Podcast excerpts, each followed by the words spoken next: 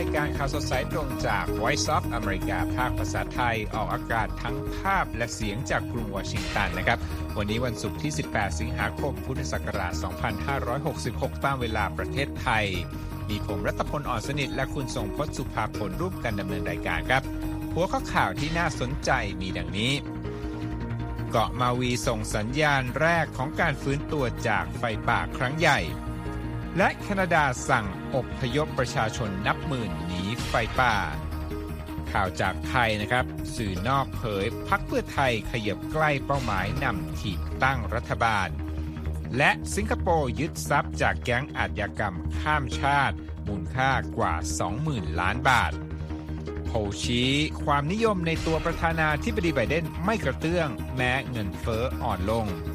รายงานเชิงวิเคราะห์ เหตุใดจีนดูใจเย็น ในการแก้ปัญหาเศรษฐกิจ และท้ายรายการวันนี้ครับบริตนีย์สเปียร์สแยกทางสามีแซมแอสการีทั้งหมดในรายการข่าวสดสายตรงวันนี้ครับ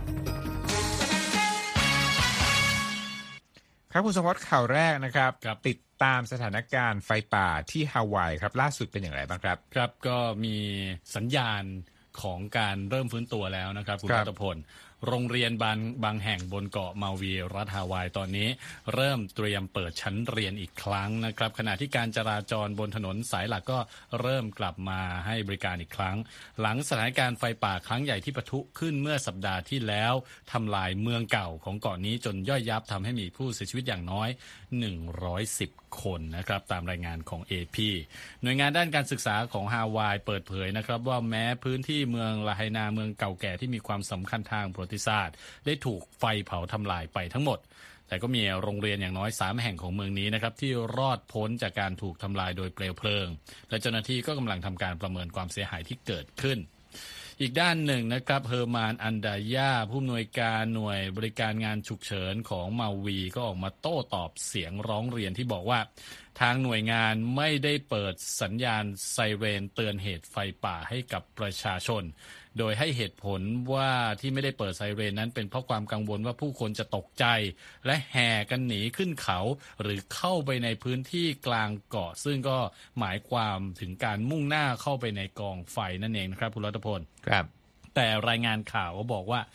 ในพื้นที่หุบเขาของเกาะมาวีนั้นไม่ได้มีการติดตั้งระบบไซเรนนะครับ ขณะที่ไฟป่าก็ลุกลามในลักษณะกระจายตัวลงมาตามไหล่เขา ฮาวายติดตั้งระบบที่มีการโฆษณาบอกว่าเป็นระบบไซเรนเตือนภัยภายนอกอาคารที่ใหญ่ที่สุดในโลก ตั้งแต่เกิดเหตุคลื่นยักษ์สึนามิในปี 1946 นะครับทำให้มีผู้เสียชีวิตไปมากกว่า 150 รายในครั้งนั้นผู้อำนวยการอันดายากล่าวด้วยว่าระบบที่ว่านั้นมีไว้สำหรับการเตือนภัยสึนามิไม่ใช่ไฟป่า แต่เว็บไซต์ของระบบนี้บอกนะครับว่าไซเรนที่ว่าสามารถใช้งานได้สำหรับการเตือนเหตุอักคีภัยได้ด้วยนะครับนอกเหนือจากเรื่องการไม่เปิดไซเรนแล้วนะครับรัฐพลเจ้าหน้าที่ในระดับท้องถิ่นของระดับรัฐ ก็ถูกประชาชนวิจารณ์เกี่ยวกับการขาดแคลนน้ำเพื่อใช้ดับไฟ และกระบวนการอพยพที่วุ่นวายทำให้ประชาชนไม่น้อย ต้องติดอยู่ในรถบนถนนที่มีการจราจรติดขัด แล้วก็มีไฟไล่หลังตามมาด้วย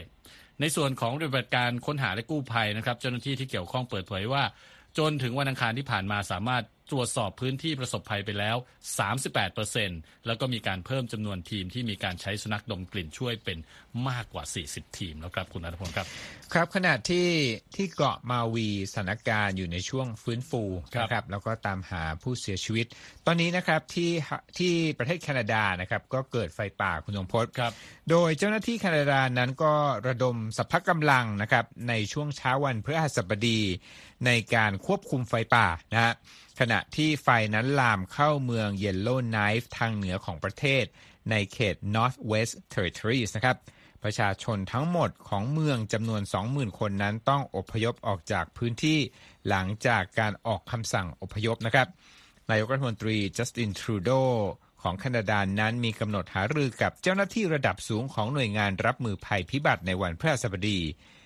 ช่วงเวลานี้นะครับ เป็นฤดูไฟป่า แล้วก็เป็นฤดูไฟป่าที่รุนแรงที่สุดในประวัติศาสตร์ของแคนาดาด้วย โดยเหตุไฟป่าเกิดขึ้นแล้วกว่า 1,000 ครั้งทั่วประเทศ ซึ่งรวมถึง 265 ครั้งที่เกิดใน North West Territories ทางตะวันตกเฉียงเหนือ เท่าที่ผ่านมานะครับ มีพื้นที่ 134,000 ตารางกิโลเมตรในแคนาดาถูกไฟเผาไหม้ คิดเป็นกว่า 6 เท่าของค่าเฉลี่ย 10 ปี นอกจากนั้น ฤดูไฟป่านี้นะครับ ประชาชนของแคนาดาเกือบ 200,000 คนนั้น ต้องอพยพจากบ้านเรือนของตนเองนะครับ ครับ ไปกันต่อที่ร้อนแรงเหมือนกันคุณรัตพลครับการเมืองไทยนะครับ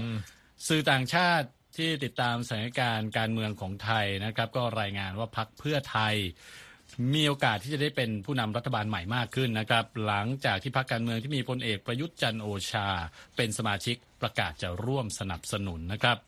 สำนักข่าวรอยเตอร์รายงานว่าพักรวมไทยสร้างชาติที่เสนอชื่อพลเอกประยุทธ์เป็นแคนดิเดตนายก จะช่วยพักเพื่อไทยในการจัดตั้งรัฐบาลใหม่ด้วย โดยโฆษกของพัก เพื่ออของพรรครวมไทยสร้างชาตินะครับ อัครเดชวงพิทักษ์โรธยืนยันระหว่างการถแถลงข่าวว่า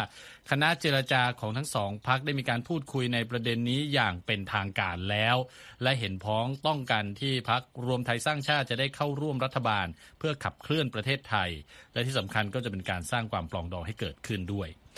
ส่วนสำนักข่าว AP รายงานว่าโฆษกพักรวมไทยสร้างชาติจะสนับสนุนการเสนอชื่อนายเศรษฐาทวีสิน แคนดิเดตของพรรคเพื่อไทยนะฮะในการลงคะแนนเสียงเลือกผู้นำรัฐบาลที่คาดว่าจะมีขึ้นในวันอังคารนี้ด้วยนะครับ ก่อนหน้าที่คำประกาศของพรรครวมไทยสร้างชาติในวันพฤหัสบดีพรรคเพื่อไทยก็ สามารถรวบรวมแรงหนุนจาก 11พักการเมืองอื่นๆนะครับจนได้จำนวนสสรวมในมือถึง 240 ที่นั่งแล้วนะครับ และการได้เสียงจากพักของพลเอกประยุทธ์อีก 36 เสียงก็ทำให้กลุ่มพันธมิตรจัดตั้งรัฐบาลนี้ ได้เสียงส่วนใหญ่จากสภาผู้แทนราษฎรที่มีสส500 ที่นั่งไปแล้วรัฐพลครับ ซึ่งตอนนี้พลเอกประยุทธ์ก็วางมือทางการเมืองใช่นะครับครับ ก็เป็นผู้บริหารพักที่อยู่ในช่วงการ ตกลงเจรจาต่อรองนะครับครับอีกไม่นานนะครับ สัปดาห์หน้าคงจะเห็นการโหวตนายกใช่ในสภาผู้แทนราษฎรไทยนะครับเอาละครับข้ามไปที่สิงคโปร์กันบ้างคุณสมพศตำรวจสิงคโปร์นะครับ กล่าวว่าสามารถยึดทรัพย์สินมูลค่า 1,000 ล้านดอลลาร์สิงคโปร์คิดเป็นเงินไทยคือกว่า 26,000 ล้านบาทนะครับ จากแก๊งชาวต่างชาติที่ฟอกเงินที่มาจากการกระทำผิดกฎหมายนะครับ ภาพที่เห็นตอนนี้เงินเป็นฟ่อนๆ เลยนะ คุณสมพศครับรอยเตอร์รายงานว่าสิ่งที่ยึดได้เนี่ยนอกจากเงินที่เป็นฟ่อนๆจำนวนมากแล้วนะยังมีที่พักตากอากาศ ทองแท่งนะนาฬิกาหรูรถหรู อัญมณีหรู กระเป๋าหรูต่างๆนะครับ ครั้งนี้ถือว่าเป็นการกวาดล้างการฟอกเงินครั้งใหญ่ที่สุดครั้งหนึ่งของสิงคโปร์นะครับ โดยมีชาวต่างชาติอย่างน้อย 10 คนเนี่ย ถูกจับกลุ่มตัวนะอายุระหว่าง 31ถึง44 ปี บุคคลเหล่านี้มาจากหลายประเทศนะฮะครับมีจากจีน กัมพูชา ไซปรัส แล้วก็วานูอาตูด้วยนะครับ ในปฏิบัติการครั้งนี้ซึ่งสิงคโปร์นี่ใช้เจ้าหน้าที่ถึง 400 คนกระจายไปทั่วเกาะนะครับครับในการกวาดล้างครั้งนี้เนี่ยทางการสามารถยึดทรัพย์สินประเภทอสังหาริมทรัพย์ได้ 64 แห่ง ทองแท่ง เครื่องประดับนี่เขาบอกได้เป็นกำกำๆเลยนะครับ แล้วก็บัญชีธนาคารหลายบัญชีที่มีเงินทั้งสิ้นรวมกัน 110 ล้านดอลลาร์สิงคโปร์ นอกจากนั้นแล้วยังมียานพาหนะ 50 คัน และเงินสดเป็นปึกๆ กว่า 22 ล้านดอลลาร์สิงคโปร์เงินสดนะ แล้วก็กระเป๋านาฬิกาแบรนด์เนมจำนวนมากนะครับโอ้โหคุณสมภาพพลภาพที่เห็นเนี่ยมีมามากมายเลยนะฮะทั้งเงินทั้งรถ ทั้งนาฬิกาวายเนี่ยเต็มไปหมดเลยฮะมีหมดภาพที่แสคือพูดในวิโชื่อมาเลยเนี่ย ใช่ระดับท็อปทั้งนั้นนะที่ถูกยึดทรัพย์ครั้งนี้ครับ เอาละก่อนที่จะไปปิดเบรกช่วงนี้คุณสมพลมีรายงานเกี่ยวข้องกับ ผลสำรวจความผลเห็นสำรวจความเห็นใช่ อืมที่เกี่ยวกับเอ่อการเลือกตั้งประธานาธิบดีสหรัฐนะครับคุณรัตคพรับลสำรวจความคิดเห็นประชาชนครั้งล่าสุด จัดทำโดยสำนักข่าว AP และ NORC Center for Public Affairs Research นะครับแสดงให้เห็นว่าความนิยมในตัวประธานาธิบดีโจไบเดนยังไม่กระเตื้องขึ้นมากนะครับ แม้ว่าผู้นำสหรัฐตอนนี้ต้องบอกว่าเดินสายหาเสียง โดยประชาสัมพันธ์ผลงานทางเศรษฐกิจของตนนะครับ ผลสำรวจดังกล่าวบอกว่ามีชาวอเมริกันวัยผู้ใหญ่เพียง 36%เท่านั้นที่ชื่นชอบผลงานของประธานาธิบดีไบเดนในการดูแลเศรษฐกิจ เทียบกับ 42%ที่ยอมรับผลงานโดยรวมของผู้นำสหรัฐนะครับ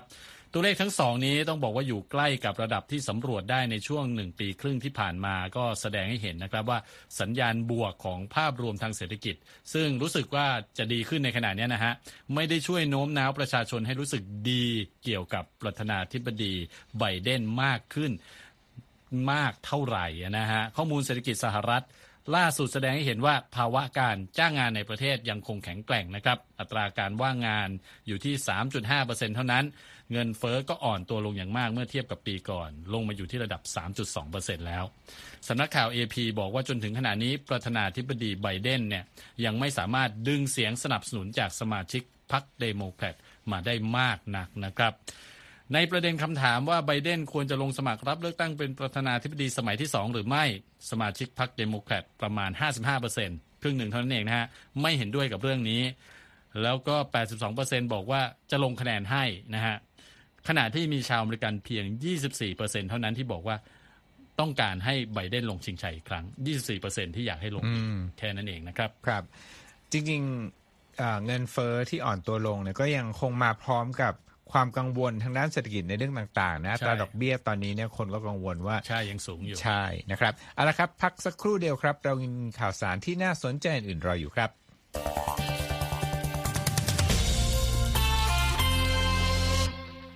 ครับก่อนที่จะไปฟังข่าวเศรษฐกิจแบบเต็มๆนะครับ ยังอยู่ที่อเมริกาคุณสมพศไปฟังเรื่องราวของการทูตกันบ้างนะครับประธานาธิบดีไบเดนในวันศุกร์เตรียมเลยนะข่าวใหญ่พรุ่งนี้ของสหรัฐ คือการเป็นเจ้าภาพของประธานาธิบดีสหรัฐ ในการต้อนรับการเยือนของนายกรัฐมนตรีญี่ปุ่น ฟูมิโอคิชิดะนะครับแล้วก็ประธานาธิบดีของเกาหลีใต้ยุนซุกยอลจะเกิดขึ้นที่บ้านพักประจำตำแหน่งของประธานาธิบดีสหรัฐ ในเขตภูเขาในรัฐแมริแลนด์ ซึ่งก็คือที่เรียกว่าแคมป์เดวิดนั่นเองนะครับ ไม่ไกลจากกรุงวอชิงตันคุณทรงพจน์ทั้ง 3 คนนะก็คือไบเดนคิชิดะ แล้วก็ยุนซุกยอเนี่ยจะ มีนัดรับประทานอาหารกันขณะหารือประเด็นต่างๆ ที่เขาเรียกว่า working lunch นะฮะ จากนั้นก็จะมีการถแถลงข่าว เขาบอกถ้าอากาศดีเนี่ยจะเป็นการถแถลงข่าวด้านนอกของบ้านพักด้วยนะครับรอยเตอร์อ้างเจ้าหน้าที่ระดับสูงของสหรัฐที่บอกว่าทำไมถึงต้องใช้แคมป์เดวิดคุณสมพศเขาบอกว่าเป็นภาพสะท้อนในอดีต ว่าแคมป์เดวิดเนี่ยก็คือสถานที่ที่ถูก ใช้จัดการเจรจาการทูตครั้งประวัติศาสตร์หลายครั้งนะครับ แล้วก็เป็นสัญลักษณ์แห่งการสร้างมิตรภาพที่ไม่ได้เกิดขึ้นง่ายๆนะอย่างที่ทราบเกาหลีใต้แล้วก็ญี่ปุ่นเนี่ยมีประวัติศาสตร์ โดยเฉพาะช่วงสงครามโลกครั้งที่สองที่บาดหมางกันร้าวลึกนะครับ แล้วก็ตัวอย่างเช่นของการใช้แคมป์เดวิดในการเจรจานะมีหลายตัวอย่าง ตัวอย่างแรกนะครับ ปี 1978 หรือ 45 ปีก่อน ประธานาธิบดีจิมมี่คาร์เตอร์ของสหรัฐตอนนั้น สามารถเป็นตัวกลางสำหรับการสร้างความตกลงกันได้ ระหว่างคู่ขัดแย้งนะอียิปต์แล้วก็อิสราเอลได้สำเร็จนะสิ่งในตอนนั้นเรียกว่า Camp David Accord นะแคมป์เดวิดซึ่งถูกสร้างขึ้นมาในสมัยอดีตประธานาธิบดีสหรัฐแฟรงคลินดีรูสเวลต์ช่วงนั้นเกิดวิกฤตสหรัฐที่เรียกว่า Great Depression นะครับ ก็เคยใช้ต้อนรับ นายกรัฐมนตรีอังกฤษในตอนนั้นก็คือวินสตันเชอร์ชิลด้วยนะครับ ผู้นำโลกคนอื่นๆนะที่เคยร่วมเจรจาการทูตที่สถานที่แห่งนี้นั้นยังประกอบด้วยนิกิตาครุชเชฟแห่งรัสเซียนะครับเอฮุดบารักแห่งอิสราเอล และก็ยัสเซอร์อาราฟัตแห่งปาเลสไตน์รวมทั้งประธานาธิบดีวลาดิเมียร์ปูตินของรัสเซียอีกด้วยครับครับ เอาละครับมาดูความเคลื่อนไหวของตลาดหุ้นในสหรัฐวันนี้นะครับอย่างที่ผมบอกความกังวลทางเศรษฐกิจยังมีอยู่ คุณสมพศใช่ดาวชิ้นต่างๆ ก็จึงอยู่ในแดนลบกันทั่วหน้านะครับดาวโจนส์ปิดติดลบ 0.84%นะครับมาอยู่ที่ 34,474.83 S&P ร่วงลง 0.77%มาอยู่ที่ 4,370.36 และ NASDAQ ลดลง 1.17%นะมาอยู่ที่ 13,316.93 นะครับ จุดพิกัดของโลกที่ตอนนี้เรื่องเศรษฐกิจทุกคนเป็นห่วงก็คือจีนนะฮะตอนนี้เนี่ยจีนกำลังเผชิญกับความเสี่ยงที่เข้าสู่ภาวะเศรษฐกิจซบเซาในระยะยาวนะ ยังเป็นความเสี่ยงอยู่ เพราะว่าวิกฤตภาคอสังหาริมทรัพย์ ตอนนี้เนี่ยกำลังสั่นคลอนเสถียรภาพทางการเงิน แล้วก็กลับมีคำถามเพิ่มขึ้นนะคุณผู้ชม ว่าทำไมผู้นำจีนเนี่ยถึงยังไม่เร่งแก้ไขจัดการปัญหาเศรษฐกิจที่เกิดขึ้นเท่าที่ควรนะครับ ครับ คุณสมพศมีรายงานจากรอยเตอร์สมาเล่าให้ฟังวันนี้นะครับ ครับ ต้องบอกว่าตอนนี้บรรดานักลงทุน นักวิเคราะห์และนักการทูตนะฮะชี้ให้เห็นถึงสัญญาณที่แสดงให้เห็นนะครับ บอกว่ารัฐบาลกรุงปักกิ่งเนี่ยดูที่จะลังเล ที่จะใช้นโยบายที่เข้มแข็งในการกระตุ้นเศรษฐกิจ ต้องบอกว่าซบเซามาตั้งแต่ช่วงโควิดระบาดแล้วนะครับ ซึ่งแตกต่างจากท่าทีและการตัดสินใจที่เด็ดขาดดังเช่นในอดีต นักวิเคราะห์บอกว่าปัญหาเศรษฐกิจของจีนในปัจจุบันมีปมเรื่องภูมิภูมิศาสตร์การเมืองโลกเข้ามาเกี่ยวข้องนะครับคุณรัตพล โดยเฉพาะความตึงเครียดกับสหรัฐในประเด็นไต้หวัน โดยเมื่อสัปดาห์ที่แล้วประธานาธิบดีโจไบเดนกล่าวว่าเศรษฐกิจจีนที่กำลังมีปัญหานั้นเปรียบเสมือนระเบิดเวลาคำถามนะฮะก็คือทำไมจีนตอนนี้จึงดูใจเย็น แล้วก็เฉื่อยชาที่จะจัดการกับปัญหาเศรษฐกิจที่ว่านี้นะฮะ เหล่าผู้ติดตามการเมืองจีนเขาเชื่ออย่างนี้ครับเขาบอกว่านโยบายของประธานาธิบดีสีจิ้นผิงที่มุ่งเน้นสร้างความมั่นคงในประเทศนั้นกำลังจำกัดและขัดขวางความพยายามฟื้นฟูเศรษฐกิจ แล้วก็ทำให้บริษัทต่างชาติจำนวนมาก ไม่กล้าเข้าไปลงทุนในจีน ก็คือมีความขัดแย้งด้านนโยบายนั่นเองนะครับในด้านของเศรษฐกิจกับในด้านของความมั่นคง คริสโตเฟอร์เบดดอร์นะครับ รองผู้อำนวยการแผนกจีนของสถาบัน g r a b c o w Dragonomics กล่าวนะครับ บอกว่าปัญหาหลักของจีนในปีนี้ คือบรรดาผู้นำมีคำสั่งให้เจ้าหน้าที่ทุกระดับต้องรักษาสมดุล ระหว่างการพัฒนาทางเศรษฐกิจกับความมั่นคงแห่งชาติ และยังบอกด้วยว่าหากเรื่องไหนเจ้าหน้าที่ไม่แน่ใจว่าผู้ผู้นำต้องการให้ทำอย่างไร พวกเขาก็มักรีรอที่จะปฏิบัติงาน จนกว่าจะได้รับคำสั่ง ผลก็คือเกิดสภาวะชะงักงานทางนโยบาย แม้ว่าการทำเช่นนั้นจะมีต้นทุนสูงก็ตามนะครับในอดีตที่ผ่านมารัฐบาลจีนมักจัดการปัญหาต่างๆ ได้อย่างรวดเร็วนะครับคุณรัตพลครับเช่น รับมือความกังวลในช่วงวิกฤตการเงินโลกเมื่อปี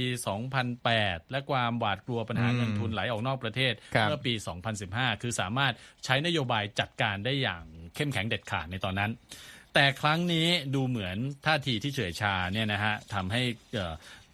นักวิเคราะห์เนี่ยตั้งตั้งข้อสงสัยกัน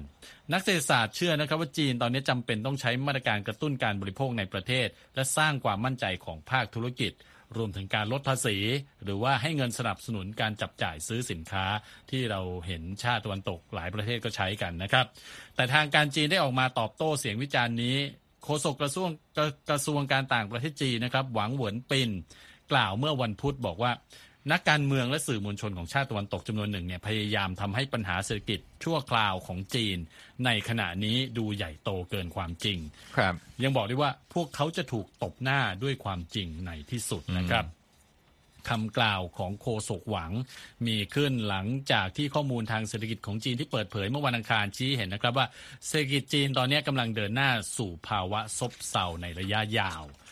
ก่อนหน้านี้นะฮะเมื่อวานนี้เอง รัฐบาลจีนเพิ่งสั่งยกเลิกการเผยแพร่ข้อมูลอัตราการว่างงานของคนหนุ่มสาว ซึ่งเพิ่มขึ้นแตะระดับสูงสุดเป็นสถิติใหม่นะครับซึ่งนักวิเคราะห์เชื่อว่า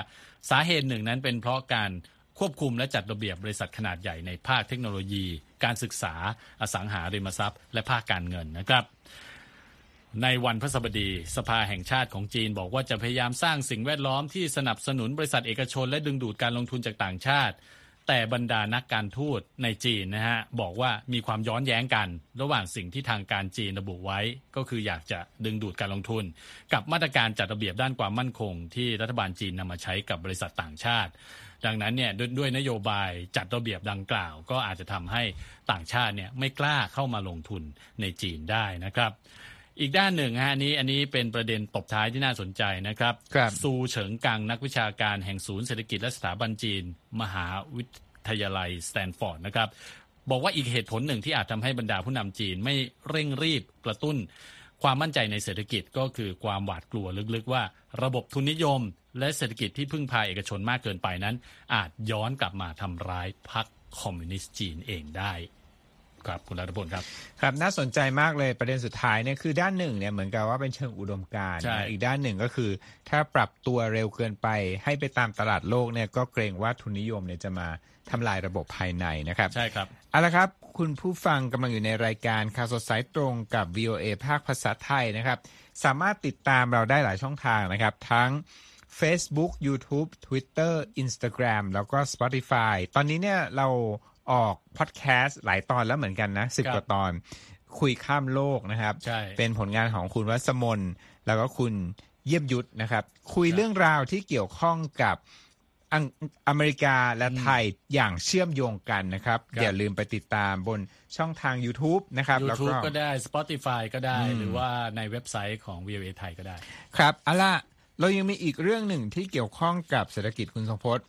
เป็นเรื่องของ การเลือกตั้งคปรับระธานาธิบดีสหรัฐที่กำลังจะมาถึงนะฮะเขาบอกว่า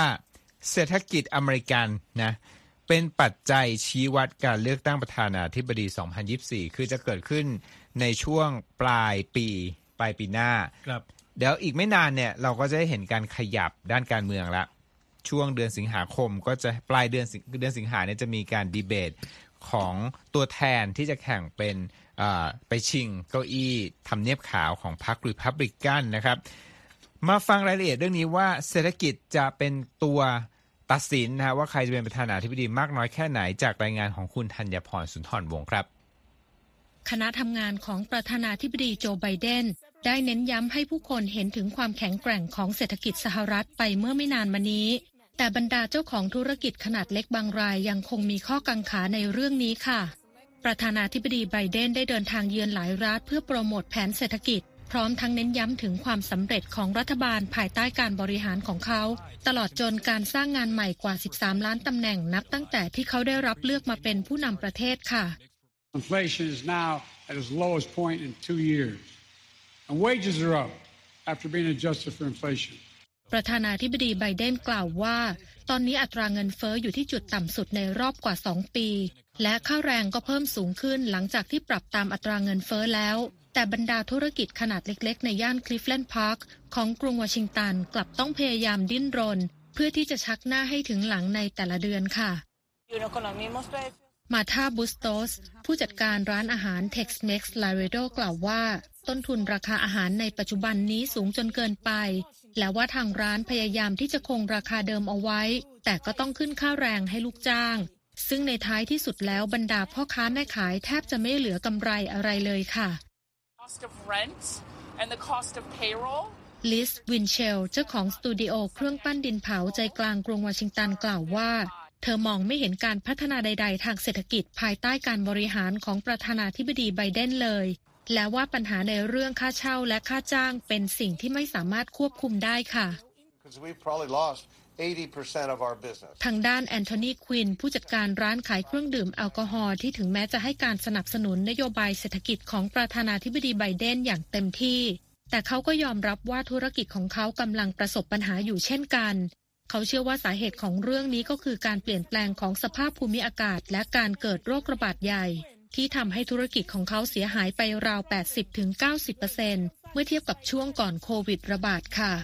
Everything costs more. We used to see people come in and just say, oh, I need this, I need that. and I'll เจมอริส เจ้าของร้าน Brothers So and Wax ผู้จำหน่ายและรับซ่อมเครื่องดูดฝุ่นและจากเย็บผ้ากล่าวว่า ตอนนี้คนเข้ามาที่ร้านกันน้อยลง ซึ่งเขาเชื่อว่าเกิดจากการที่พฤติกรรมการบริโภคของผู้คนเปลี่ยนไป นอกจากนี้ข้าวของก็มีราคาแพงขึ้นทำให้ผู้คนต้องจับจ่ายใช้สอยกันอย่างระมัดระวังมากขึ้นตามไปด้วยค่ะ อย่างไรก็ดี ผู้คนจะให้ความสำคัญกับประเด็นนี้ก็ตอนที่ลงคะแนนเสียงในการเลือกตั้งประธานาธิบดีสหรัฐ ในปี 2024 ที่กำลังจะมาถึงนี้ค่ะ The economy is, is, is right up there, but มอริสกล่าวถึงการเลือกตั้งครั้งหน้าว่า เขาต้องการประธานาธิบดีที่มีความเป็นธรรมต่อทุกๆ ฝ่าย ส่วนควินเจ้าของร้านขายเครื่องดื่มแอลกอฮอล์ในกรุงวอชิงตันกล่าวถึงเรื่องนี้ว่า เขาจะลงคะแนนเสียงให้ประธานาธิบดีไบเดนอีกครั้ง เพราะเขาเป็นผู้นำที่ช่วยให้ผู้คนมีกินมีใช้ ขณะที่บุสโตสก็บอกว่าขอให้ได้ผู้ชนะที่ดีที่สุด และเราก็จะลงคะแนนเสียงให้กับคนที่คิดว่าดีที่สุดด้วย หรือถ้าจะพูดอีกในหนึ่งก็คือจะต้องเป็นผู้สมัครที่สนับสนุนธุรกิจขนาดเล็กอย่างเต็มที่ค่ะธัญพรสุนทรวงศ์ VOA ภาคภาษาไทย กรุงวอชิงตันค่ะ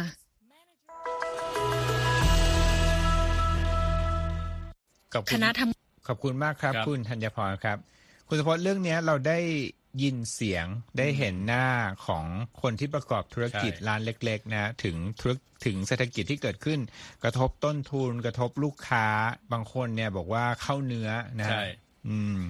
ก็คริสตันพาร์คก็ไม่ได้อยู่ไกลจากไม่ได้อยู่ไกลสำนักคิดงาเป็นนเราพาร์คเนี่ยอ่าอยู่ระหว่างเอ่อกรุงวอชิงตันกับใกล้จะถึงแมริแลนด์แล้วครับแล้วแถวนั้นเนี่ยมีธุรกิจขนาดย่อมของคนที่โลโก้ที่เปิดร้านใช่ ครอบครัวด้วยครับครัวมีร้านหนึ่งที่ผมก็ไปอยู่ที่ออกข่าวเนี่ยอืมก็ร้านวายใช่ไหมได้เห็น ไม่ใช่ฮะร้านงานศิลปะครัคุบณอ๋ออ่าเป็นสิ่งที่เราได้เห็นนะเราก็ได้ยินเสียงของเอ่อเจ้าของกิจการรายย่อยครับวันนี้นำมาฝากกันเอาละครับ ไปกันต่อนะครับที่เรื่องของรัฐมนตรีพาณิชย์สหรัฐนะฮะบอกจะไปเยือนจีนเหรอครับ ใช่ครับ รัฐบาลกรุงปักกิ่งประกาศความพร้อมที่จะ ต้อนรับรัฐมนตรีกระทรวงพาณิชย์ของของสหรัฐเลยนะจีน่าไรมอนโดแม้ว่าหน่วยงานนี้เพิ่งจะประกาศดำเนินมาตรการควบคุมการลงทุนต่อบริษัทหลายแห่งของจีนไปเมื่อเร็วๆนี้เองนะครับ คุณนัทพลครับโฆษกกระทรวงพาณิชย์จีนนะครับ เปิดเผยบอกว่าจีนและสหรัฐมีการสื่อสารกันอย่างสื่อสารกันอย่างใกล้ชิดเกี่ยวกับการเตรียมการในเรื่องนี้ ที่จะให้รัฐมนตรีไรมอนโดเนี่ยเยือนกรุงปักกิ่ง แต่เขาก็ไม่ได้ให้รายละเอียดเกี่ยวกับกำหนดวันที่แน่นอนนะครับ ขณะที่สื่อต่างๆ ก็คาดการณ์กันไปนะครับว่าการเยือนจีนของรัฐมนตรีไรมอนโดน่าจะเกิดขึ้นในช่วงปลายเดือนนี้เป็นอย่างเร็วนะฮะ ก็ต้องติดตามกันไปครับบครับเอาละเบรกสักนิดนะครับ ก่อนครับที่ไปช่วงบันเทิงวันนี้ครับ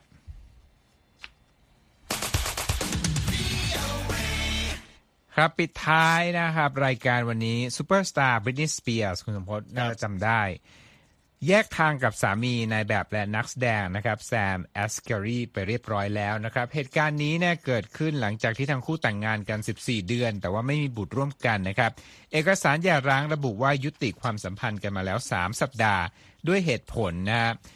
แปลเป็นไทยว่าความแตกต่างกันที่ลงรอยกันไม่ได้ หรือว่า irreconcilable differences นั่นเองนะครับแซมแอสเกอรีวัย 29 ปีต้องการรับความช่วยเหลือทางการเงินจากบริตนีต่อ แล้วก็บริตนีซึ่งวัย 41 ปีเนี่ยตามคำเรียกร้องของสามีอดีตสามีนะครับบอกว่าต้องจ่ายค่าทนายให้ฝ่ายชายด้วยในการหย่าร้างครั้งนี้นะครับผมสำนักข่าว AP อีเมลไปยังทั้งสองคน แต่ว่าไม่ได้รับการตอบกลับนะครับ เพื่อขอความเห็นเมื่อออกรายงานชิ้นนี้นะครับ บริตนีสเปียร์สรู้จักกับแซมแอสเกอรีครั้งแรกแล้วก็เริ่มออกเดทกัน ตอนที่ฝ่ายชายไปร่วมเล่นมิวสิกวิดีโอ Slumber Party ของเธอเมื่อ 7 ปีที่แล้วครับเอาละครับนั่นก็เป็นรายการข่าวสดสายตรงจาก VOA ภาคภาษาไทยวันนี้นะครับ ผมและคุณทรงพจน์ต้องลาไปก่อน สวัสดีครับ สวัสดีครับ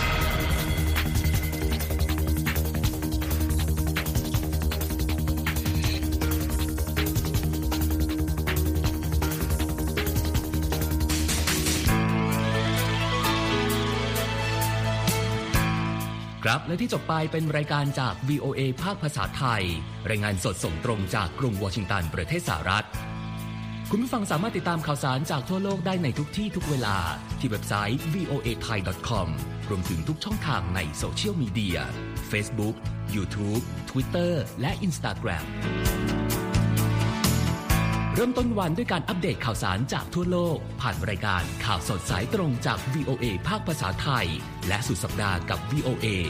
ทั้งยังเรียนรู้เรื่องราวทางวัฒนธรรม และไลฟ์สไตล์ ผ่านรายการภาษาอังกฤษแบบอเมริกันของเรา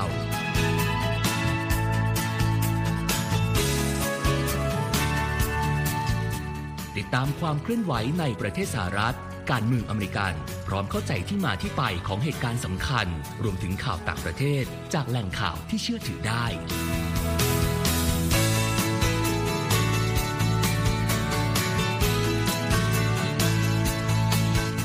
นอกจากนี้ VOA ยังมีบทสัมภาษณ์และคอนเทนต์แบบ Exclusive จากบุคคลที่น่าสนใจหลากหลายวงการ และยังมีเรื่องราวของคนไทยในประเทศสหรัฐอีกด้วย